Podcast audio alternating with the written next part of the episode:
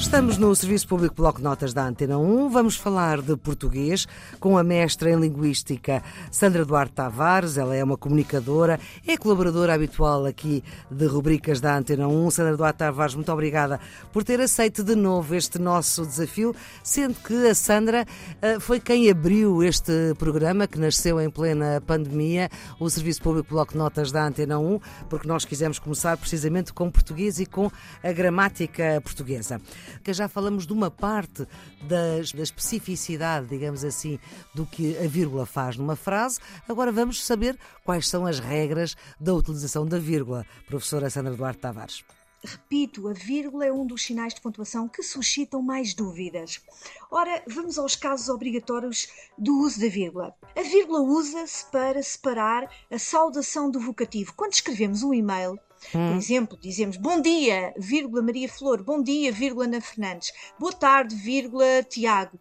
Quando temos uma saudação como bom dia, boa tarde, boa noite, olá, e temos um vocativo, o que é um vocativo? É o nome da pessoa, vem do latim vocare. Segundo a regra, deve haver sempre vírgula entre a saudação, o olá, bom dia, boa tarde, boa noite, e o vocativo e o nome da pessoa. Portanto, eu devo dizer olá, vírgula Ana Fernandes. Bom dia, vírgula, Tiago. Boa tarde, vírgula, Maria Flor. Ok? Portanto, primeira regra... Se eu não puser a vírgula, é só o erro, porque a função é a mesma, não é? É um erro, de facto, é assim, Maria Flor. Percebe-se muita gente desconhece esta regra. As pessoas não sabem escrever, não é? Exatamente, não sabem usar a vírgula. Ora bem. É logo meio ponto num teste. Sem qualquer dúvida, no teste português ali meio pontozinho a menos. Exatamente, é verdade. Muito bem. Mas em termos de significado vai dar ao mesmo. Esse é que é o problema, não é? Exatamente, porque as pessoas até acham estranho uma vírgula ali, mas é verdade. E outra coisa, não se esqueçam de que quando felicitamos alguém, parabéns, vírgula, a Joana, felicidades, vírgula, Matilde, deve também haver vírgula. Entre este tipo de expressões de felicitação, muita gente desconhece esta regra. E sobretudo em SMS isso não acontece, não é? Completamente.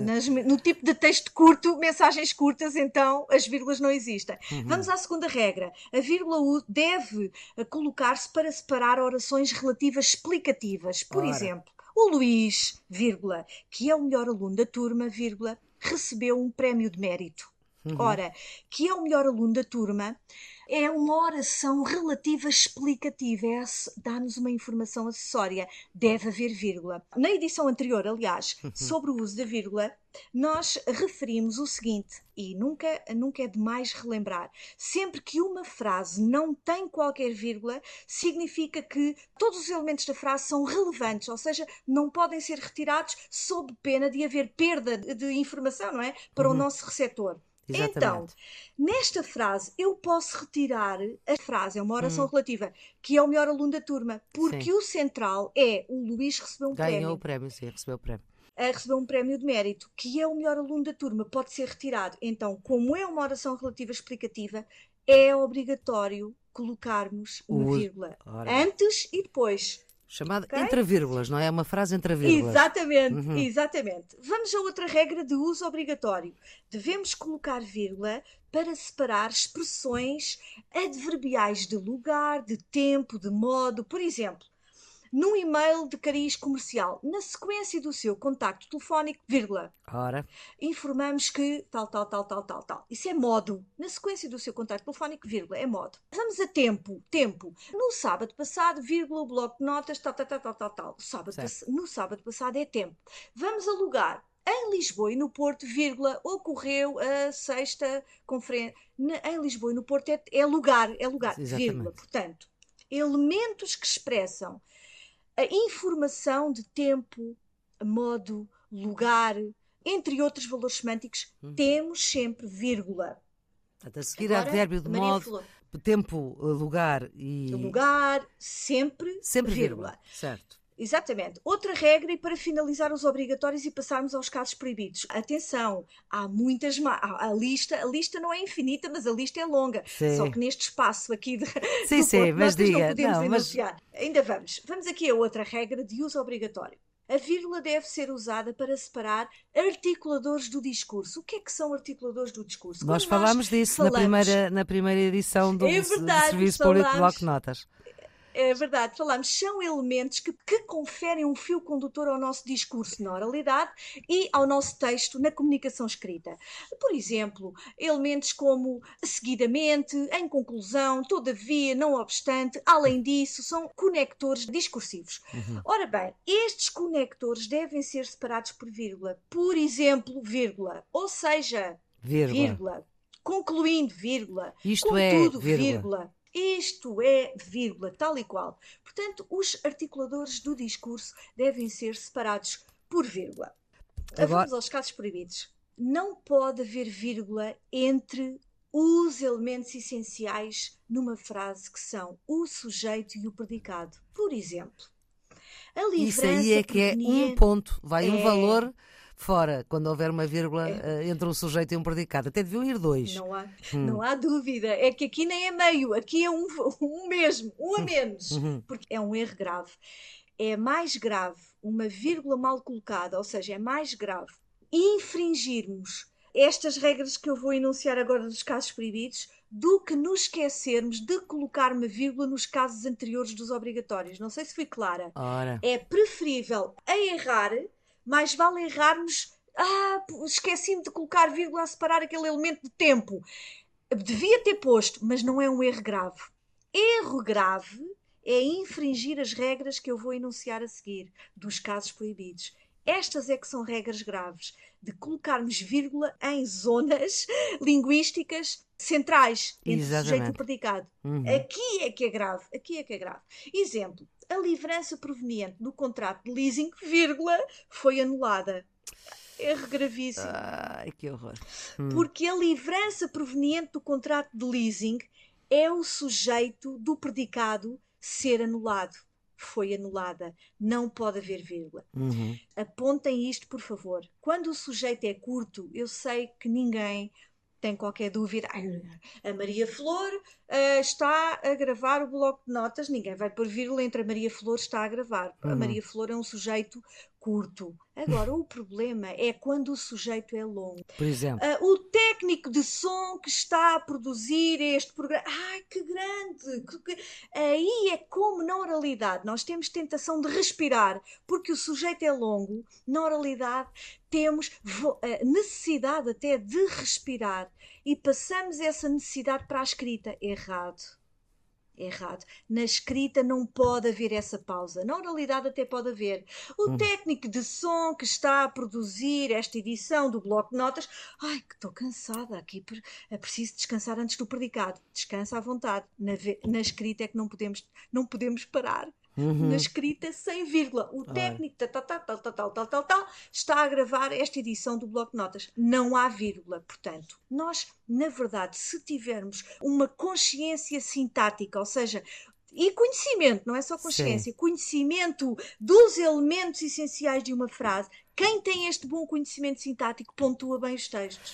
Eu creio que era Ernest Hemingway que tinha uma frase que dizia qualquer coisa como isto, estou a citar de cor, portanto não tenho a certeza se foi exatamente assim, que é quem fala bem escreve bem.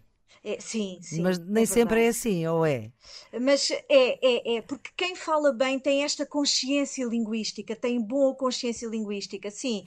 Naturalmente há exceções. Claro. Há pessoas que de facto têm uma excelente competência de comunicação na oralidade e que não corresponde à escrita. Há exceções, mas regra geral, sim, quem comunica bem, quem faz um bom uso da língua, tem esta boa consciência linguística que transfere para a escrita. Há uma regra geral, muito bem. Há uma vírgula que não falámos, que é antes do mas. Lá está. No conjunto de regras anteriores, eu não enunciei toda a lista. Claro. É, exatamente. Toda, sim, a lista. O mas pode ser incluído nos articuladores discursivos do porém, nos articuladores discursivos de contraste. Porém, no entanto, contudo, não obstante, mas... Pode estar aí, mas o mas pode estar também numa regra que eu não enunciei, que são conjunções que ligam frases coordenadas e subordinadas. Neste caso, o mas, conjunção adversativa. Uma conjunção. adversativa, linda, maravilha, maravilha, exatamente. Uma conjunção adversativa deve ter vírgula antes. Por exemplo, as árvores cresceram, vírgula, mas não deram fruto, vírgula antes do mas, vírgula antes do mas. Porquê? Porque é uma conjunção adversativa. Outras conjunções, disjuntiva, o, quer jantar fora, vírgula, ou encomendamos comida, vírgula antes do o, vírgula antes do pois, que é explicativo, vírgula antes do logo e do portanto, que são conclusivas. Portanto, vírgulas antes das conjunções que ligam. Das conjunções que ligam frases coordenadas. Então, tenho só uma última regra proibida. Há pouco que vimos a proibição de vírgula entre o sujeito e o predicado. Aquela frase da livrança. Certo. Agora, outra regra. Não podemos ter vírgula a separar o predicado dos seus complementos. Direto, indireto, oblíquo. Por exemplo, há uma vírgula muito frequente. Vários e-mails que eu recebo com este erro. Eu já tenho medo de lhe mandar um e-mail. Não, a Maria Flor pontua muito bem.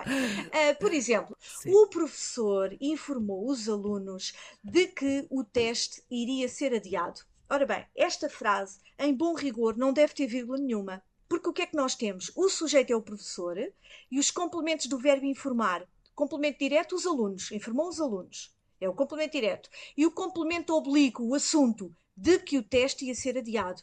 Não deve haver vírgula nenhuma. Lembram-se? Quando uma frase não tem vírgula nenhuma, significa que tudo o que lá está é importante. Ora bem, vírgula incorretamente colocada. O professor informou os alunos, vírgula, de que o teste ia ser adiado. É um caso muito comum e incorreto. Repito, incorreto. O professor informou os alunos, vírgula, de que não tem vírgula, porque de que o teste ia ser adiado é o complemento de assunto. Em linguística dizemos que é um complemento oblíquo, um complemento de assunto do verbo informar. Não há vírgula. A vírgula, este sinal gráfico que nos ajuda a comunicar e a perceber aquilo que nós dizemos, transformou-se em doença. Se a gente disser virgulito, eu nem sequer sei se a palavra existe, mas o que é certo é que às vezes nós olhamos para textos e parece que as pessoas sofrem de virgulite. Porquê é que isto também acontece? Antes de eu procurar dar uma resposta, porque sim, naturalmente será uma pura opinião, claro, deixe-me dizer-lhe que a palavra virgulite, apesar de não estar consagrada na nossa língua, é uma palavra bem formada. Porquê? Porque à base vírgula nós associamos um sufixo it, que te expressa a ideia de doença, não é? Otite, entre outros.